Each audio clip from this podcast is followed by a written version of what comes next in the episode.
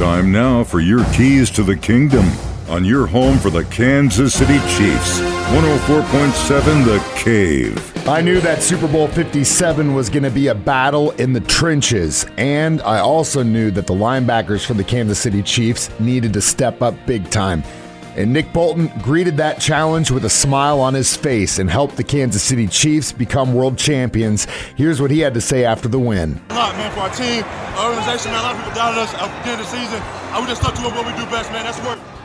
That's work, man. And uh, we come in training camp, man, since day one, man, putting in the work, man, and just trying to get an opportunity to play in this game, man. And uh, a lot of guys on our team that was on the last team that didn't get to finish it, man. So uh, we want to do that for those guys as well. Did you? Yeah, man. Uh, from the beginning of the season, man, we've been we've been working our ass off, man. Uh, our games all season been coming down to the end. Uh, we had a lot of games between one score games, you know. Uh, we were good, man. Uh, we were at halftime, man. I mean, guys were down, obviously. I was left some plays out there on the field, man. But, uh, it was more about execution in the second half, man. We were able to lock in, execute. I uh, played 30 minutes, of, 30 minutes of Chiefs football. And uh, I didn't even watch it, man. Uh, I got I got my emotion. I got the confirmation from the Chiefs fans over there. uh, man, shout out to those guys as well, man. They were up, sold out, uh, and stay late, stay late, man. Uh, they're great today. Those are your keys to the kingdom. Brought to you by Dr. Mark Melson, the doc that rocks, now at Springview Dental Care. And your home for the Kansas City Chiefs, 104.7 The Cave.